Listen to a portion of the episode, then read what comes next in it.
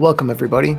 My name is Makal Nasrani, and this is Islam for Christians, episode 17 Shia Islam.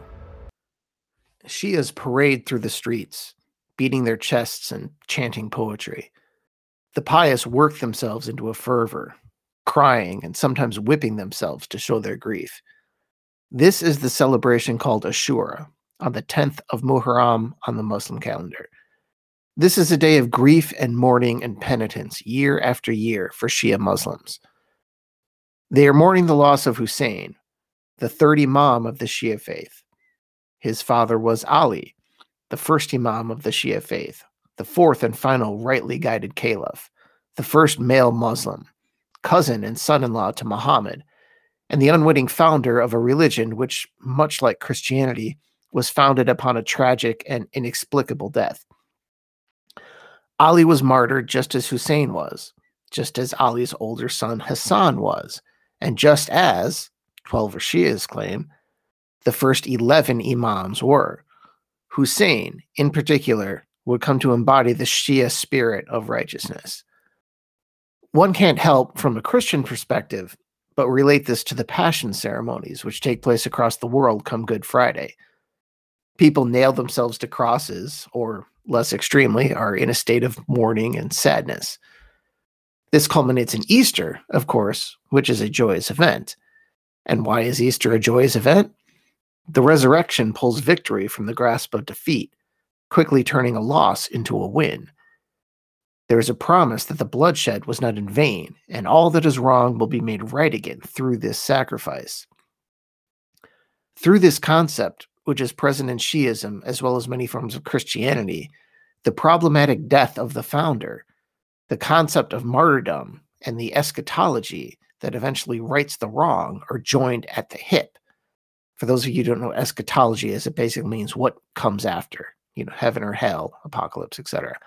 In both Christianity and Shia Islam, the founder, Jesus, Ali, in the more dramatic case of Hussein, is killed unjustly as are the crucial people succeeding him, like the 12 apostles, 11 of the 12 imams. We'll get into that later. This holds up martyrdom as an ideal for later generations, and the underpinning eschatology rewards the martyr's behavior, i.e., heaven. Obviously, there are huge differences here. Hussein died in battle, not passively accepting death in the Christian style. But the similarities between Christianity and Shia Islam are many. Born in blood, raised in persecution, and sustained by passion. You've probably seen the word Shia written in several ways, usually S H I A or S H I I T E. There really is no right or wrong way, so let me give you some Arabic trivia about why this is. Every scholar seems to have his own opinion about the translation of the word. The Arabic phrase has four letters sh, e as in beat, transliterated as I usually, then an ein, which is no English equivalent. It's often translated as an a and sounds like a camel groaning, and ta marbuta, which is a suffix applied to words that are female in gender. It's usually pronounced ah or at in some places. The reason I don't write Shia uh, with an H is because the H denotes another Arabic letter, which is not present. But you may see that in certain places. To make things even more complicated, you will also see the word Shiite, S H I I T E. So, why is this? This is because the original meaning of Shia is followers, taken from the phrase followers of Ali, with this type of possessive grammar in Arabic that on the t marbuta is usually pronounced before the word Ali. Thus, Shiite Ali, followers of Ali. Um, I believe all the interpretations are correct, but I prefer the simplest one. So, for what it's worth, I think Shia should be spelled S H I A. So, the Shia. What makes them different from their Sunni counterparts? The textbook explanation for the difference between Sunni and Shia is almost always the succession of Muhammad after his death and whom each side supported. It's correct, but it's really just a starting point. I started this episode talking about the commemoration of Hussein's martyrdom at Karbala because that's really the birth of the divide when Shia became an actual thing. So here's a short history of early Islam from the Shia perspective. The Prophet Muhammad died in 632 after only a decade overseeing the Muslim community in Medina. As the Quran and the Sunnah indicate, Ali, Muhammad's son in law, cousin, and best friend, according to Shia tradition, was his rightful successor. After a secret meeting, Abu Bakr seized power and became the first caliph of Islam. Ali, wanting to avoid bloodshed, abdicated to Abu Bakr. The same scenario played out with the rise of Umar and Uthman, whom Ali tolerated despite his clear position as the Prophet's infallible successor in an effort to avoid bloodshed. But eventually, Ali was elected the fourth caliph. He was assassinated because he chose to govern by principle and piety rather than political practicality. His son Hassan became the second imam, and like his father, ceded power to prevent bloodshed. But his younger brother Hussein was sent by God for a different reason to clearly show the difference between right and wrong. So Hussein and his family, marching to seize power that was rightfully theirs, they were massacred at Karbala on the 10th of Muharram in 61 after the Hijrah. That's 61 in the Muslim calendar, 680 AD. Only one of Hussein's sons, Zainul Abidin, survived Karbala and he would be considered the fourth Imam. His descendants would fill the future line of infallible Imams. So, upon the death of the 11th Imam, skipping ahead a bit, he who was martyred like all of his predecessors, the 12th Imam, who was only five years old at the time, went into something called occultation. During the minor occultation, 874 to 941 AD, he was accessed only through intermediaries to keep him safe from his enemies. Then came the major occultation, 941 AD to the present. God has hidden him away until it is time for the triumph of the Mahdi and later Jesus. That's Shia eschatology. We'll get into that later. This is the story according to Twelver Shiism, which is by far the largest sect of Shiism. It is called that because of its belief in the 12 Imams. There are other Shia sects who have fewer imams. I will cover some of them in a future podcast on Islamic heretics, for lack of a better word. but for now, we'll just stick with Twelver Shiism. It's the official religion of Iran, and it's overwhelmingly the dominant Shia sect. Okay, so I probably threw a few words at you that you may not have understood.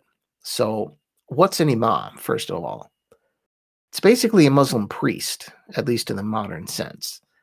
If you walk into a mosque and you want the guy in charge, ask for the imam. But in Shiism, it's more special.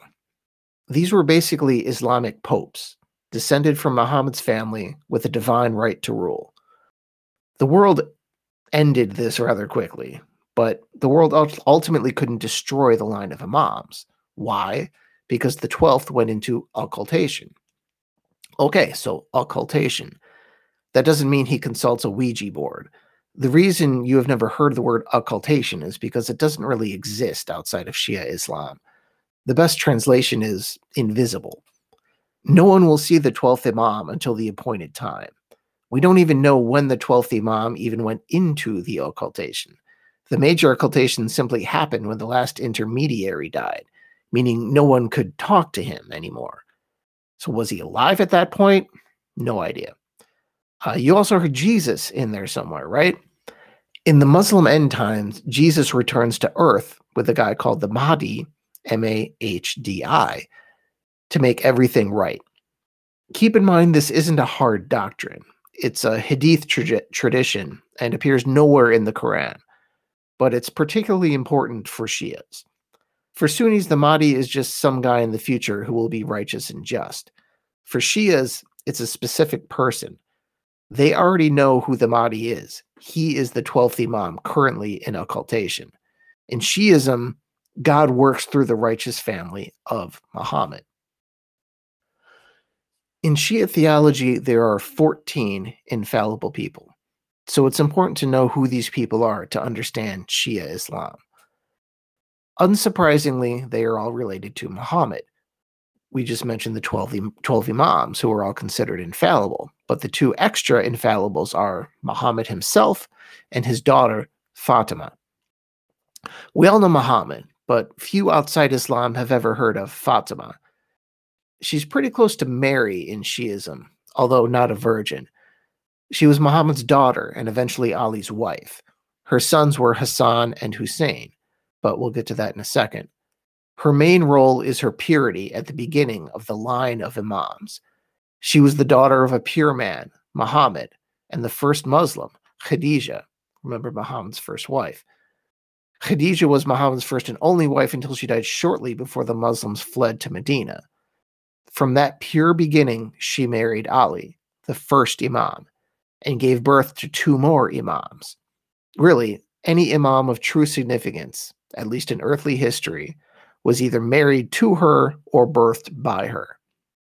Okay, so let's go through the actual 12 Imams. First, we have Ali. Ali is Ali. He's such a giant and so well known. I'm not going to go into great detail here. This is about Shiism rather than general Islamic history. Just remember he was Muhammad's cousin and son in law, a pious man and a fierce warrior. He was the fourth and last of the rightly guided caliphs after Muhammad's death. He was killed as he prayed by an extremist whack job. And that's important. Every imam, save the 12th, was martyred according to Shia tradition, even those who appeared to die of natural causes. Speaking of that, the second imam, Hassan, Hassan is considered holy in the second imam and all that, but his actions don't really fit the passion of what would later be called Shiism. After Ali's death and probably facing a military rout from Muawiyah, Hassan abdicated his claim to the caliphate, reaching a negotiated settlement. He lived a pretty great life in Medina, eventually dying a rich man and it was a rather anonymous life, too. Historians still don't know precisely when he died, but how he died is important. According to Shia lore, he was poisoned by one of his wives. And now the third Imam, Hussein, the giant who refused to make the compromises of his older brother, the hero slash tragic figure of the Battle of Karbala. More on the significance of Karbala later, which would become a microcosm of good and evil for all ensuing Shia Muslims. So let's start in the year 680. The Caliph Muawiyah died. You may remember the, that uh, Muawiyah was the first political caliph of the Muslim Empire, the fifth caliph who followed the four rightly guided caliphs. You could call him the inaugural wrongly guided caliph. He was also the son of one of the chief early prosecutors, not pros- persecutors of the Muslims, Abu Sufyan. You see, you see the cosmic setup here. I totally understand why Shias found his presence on the throne intolerable. Anyway, it's 680 and he dies. He appoints his son Yazid as his successor, beginning his own hereditary dynasty. Hussein becomes convinced that he has a chance to seize power, so he gathers a small army and marches north to Kufa, modern day Iraq, and, at the time, the empire's capital. He was hoping to inspire an uprising once he got to Kufa, but he never made it there. Yazid's troops eventually cut off Hussein's party, and what ensued was the birth of Shia Islam. The 10th day of the Islamic month of Muharram, Hussein and much of his family were slaughtered. Karbala is the most important Shia shrine in the world, something which made the news during the U.S. invasion of Iraq. While not all Iraqis were thrilled at the U.S. presence in Iraq, I'm sure the Shias were thrilled Karbala would once again be under Shia control. So almost all of the martyrs from that day in Karbala were buried on site, with one exception. Hussein's head was brought to Kufa and eventually made its way to Damascus, where it was buried. Or maybe it made, it, made its way to Cairo. Um, apparently, there are shrines marking its burial in both places. One of the survivors of Karbala was the fourth Imam, Ali. Yes, Ali, named after his grandfather. Full name Ali ibn Hussein Zain al Abidin, Imam number four was the only son of Hussein to survive Karbala because he was so ill that he was bedridden during the battle and he never fought. Yazid allowed him to leave and eventually go to Medina, where he stayed out of politics and became a respected non political religious figure. Shia tradition holds that he was eventually poisoned by a later Umayyad caliph. The fifth Imam, Muhammad al Baqir, lived a similar life. He also died by poisoning, according to Shia tradition. This is a theme you will see frequently among the 12 Imams. A cynic would say this is a convenient way to disguise a natural death and turn it into a martyrdom. And anyway, things get a bit more interesting after this guy. Jafar as Sadiq, the sixth Imam. Jafar led a similar life to Imams 3 and 4 and was a wealthy landowner in Medina. He did not get involved in politics, so why is he more interesting than his predecessors? He could have been involved in politics, very much so. Around 750, the Abbasids came to power, called the Abbasids because they were descendants of Al Abbas, Muhammad's uncle. They were Banu Hashim, Muhammad's clan, and this gave extra weight to Shiite claims regarding the importance of Muhammad's family. At the height of the revolution, partisans openly offered the caliphate to Jafar. He declined. Why? We don't really know. He was certainly busy. Jafar was the founder of what came to be known as Shia law. Perhaps he was simply happier as a scholar and a holy man. It's not a bad life. Perhaps he was scared. But it's all conjecture. Conjecture. he was supposedly poisoned as well. So Jafar was followed by his son, Musa al Kazim. This is the point of the first Shia split, with some Shias following the line of Ja'far's other son, Ishmael. They would be called Ismailis, and I may get into that in a future podcast. They survive to this day, but their numbers are a very small fraction of the total of Shia Muslims. Ismailis are also called Seveners, like Twelver Shiism, you know, just with fewer Imams. Um, back to Musa al Kazim. By the time Jafar died, Ishmael was already dead, so he couldn't be the next Imam thus the ascension of Musa. So for almost all Shias, he is the seventh Imam. You may have heard the saying, turn on to politics, or else politics will turn on you. And that's exactly what happened to the Imams, starting with Musa, who tried to stay above the fray like his father, but was eventually considered a threat. The current caliph took him from Medina and brought him back up to Iraq, where he was placed under house arrest in Basra and then in the new capital, of Baghdad. Shias believe he was eventually poisoned by the caliph. Imam number eight is Ali ar Rida, who was actually the heir to the caliphate when he died. The caliph made him a son in law through his daughter, thus the crown prince, in a political move to quell Shia rebellions. But the caliph eventually saw this as a mistake, mainly because his crown prince may have been more popular than he was. Getting ahead of events, the caliph poisoned this imam. So the ninth imam, Muhammad al Jawad, only made it to 25 years old before he was poisoned by a caliph.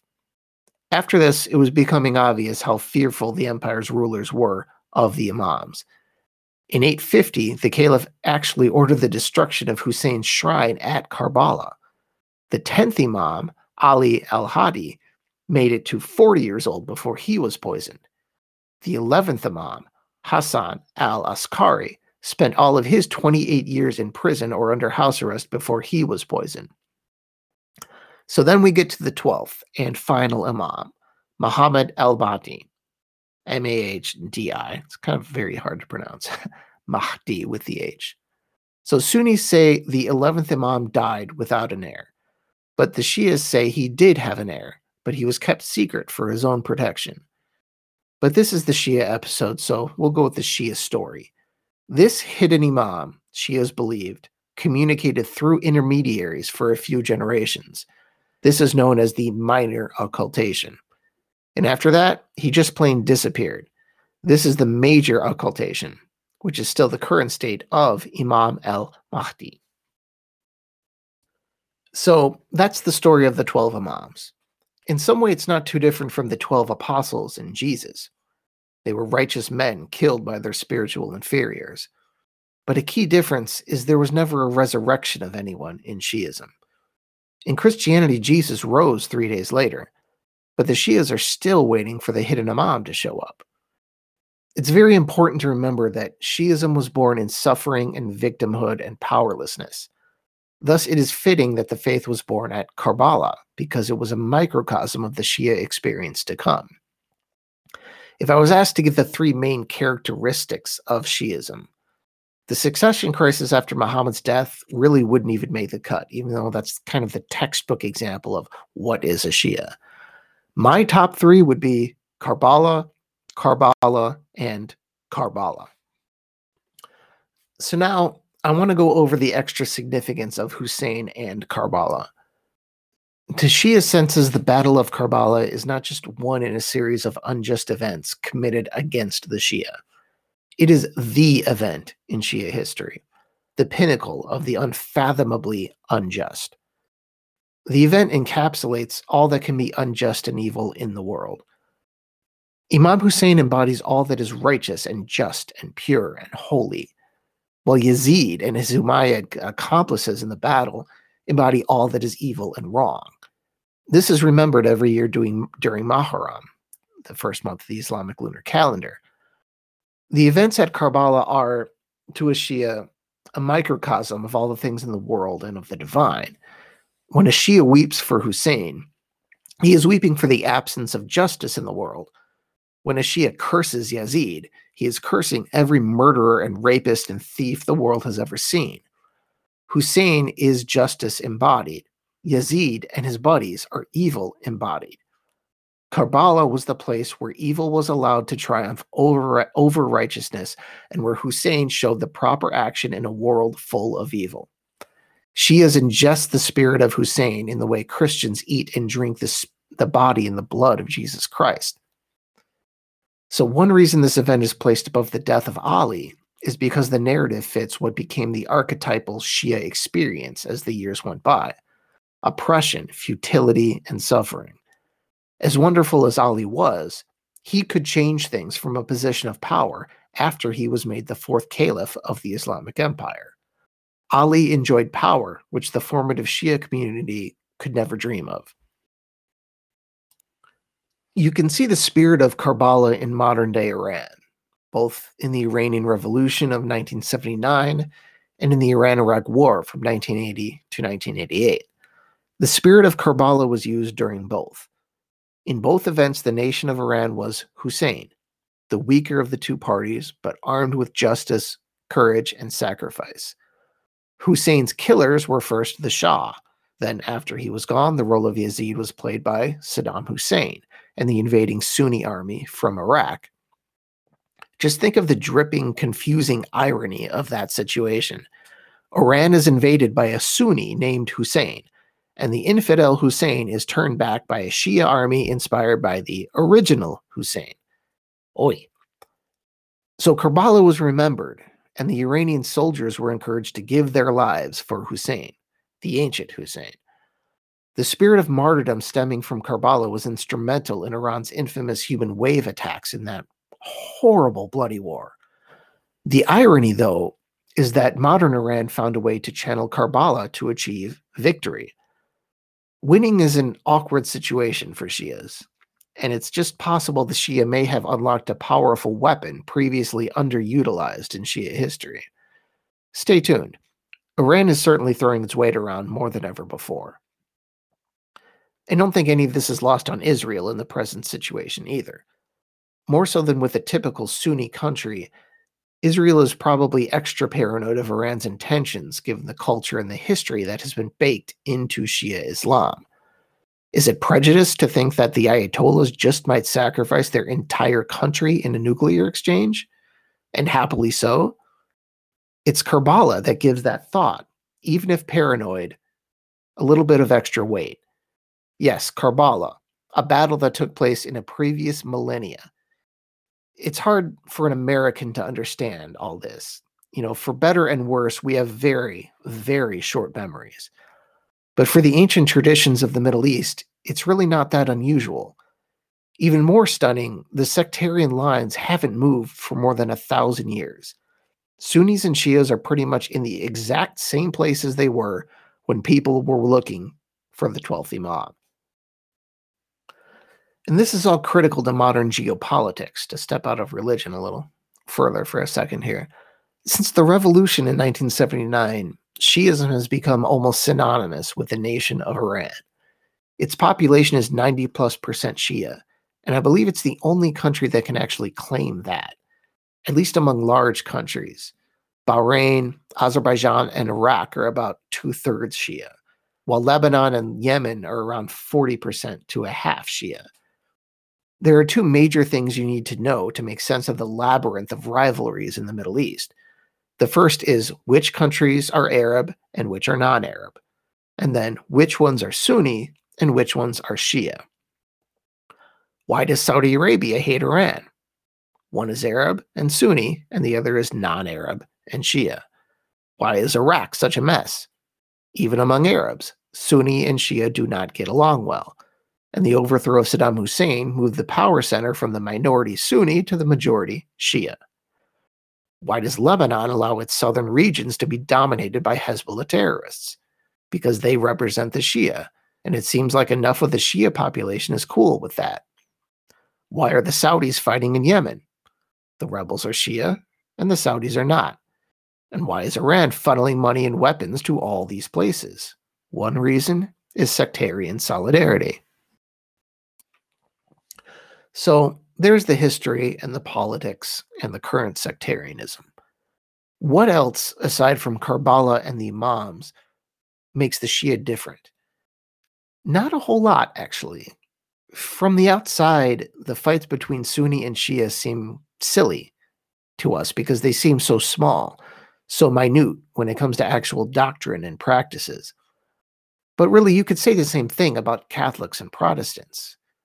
And you could say the same thing about the Great Schism from a thousand years ago, which separated the Catholic and the Orthodox churches. That looks particularly moronic to someone looking on from the outside. Shias have the same profession of faith as the Sunnis. They pray daily, they pay the poor tax, they fast during Ramadan, they read the same Quran. There is a reason they are called Shia Muslims, not members of the Shia religion. But obviously, there are some more differences. For one, Shias use a different set of hadiths, which are collections of the saying and deeds of Muhammad.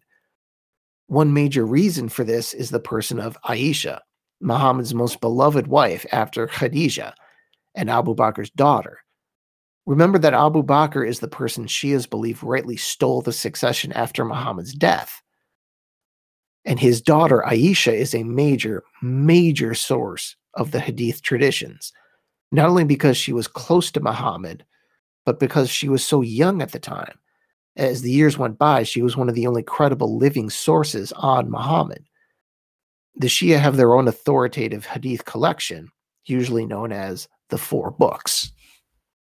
And those four books are number one, Al Kafi, which means the sufficient. Number two, Man la Yadruhu al Fiqh. I am my own jurist. Number three, Tadib al Akam, which means the refinement of laws. And four, al Ista Bisar, which means foresight. The Shias also have different major theological schools. They're usually linked to one of the revered Imams, but the only one that could probably be called major in the same way as the four schools of Sunni Islam are major, is the Jafari school. Named after the sixth Imam Jafar, it is the official school used by the Iranian clerics. This is important not only because Iran is the largest and most recognized Shia country, but because it is also the home to the intellectual center of Shiism, the city of Qom, Q O M, Qom is the Shia version of Vatican City, home to as many as 200,000 religious scholars. As Qom goes, so does the intellectual direction of the Shias. Most schools of Shia thought fall under the Jafari umbrella in one way or another, including possibly the Ismaili school, depending on who you ask. And one other major school is the Zaidiya school, named after Ali's great grandson who died in a revolt against the caliph. That school is popular in Yemen. And apart from those three, Jafari, Ismaili, Zaidiya, anything that does not fall under one of those three umbrellas is considered gulat. Gulat is the name given to Shia heresies. The word means extremists or exaggerators. Gulat sects, and I hope to cover this in a podcast very soon, include the Alawites, the Druzi, the Baha'is, who grew out of Babism, and the Ahmadiyya. One other thing I may have failed to mention here Shias are only 15% of the Muslim population, at most, might be closer to 10. In places like the Middle East, it can seem like there's some balance between Sunni and Shia, with Iran basically in control of Iraq, Syria, Lebanon, Bahrain, and parts of Yemen. But in the wider Islamic world, the population difference isn't even close. Africa is Sunni, including Egypt's large population. Turkey is Sunni. Balkan Muslims are Sunni. Pakistan and most of the former Soviet Muslim republics in Central Asia are Sunni. Indian Muslims are Sunni. Islam's largest country, Indonesia, is Sunni. So the Shia are a significant minority, which is appropriate when you think about it. After all, what is Shiism without oppression? Without the enduring legacy of Karbala? It would be like Christianity without the cross. In other words, nothing. Thank you, and I'll talk to you next time. Inshallah.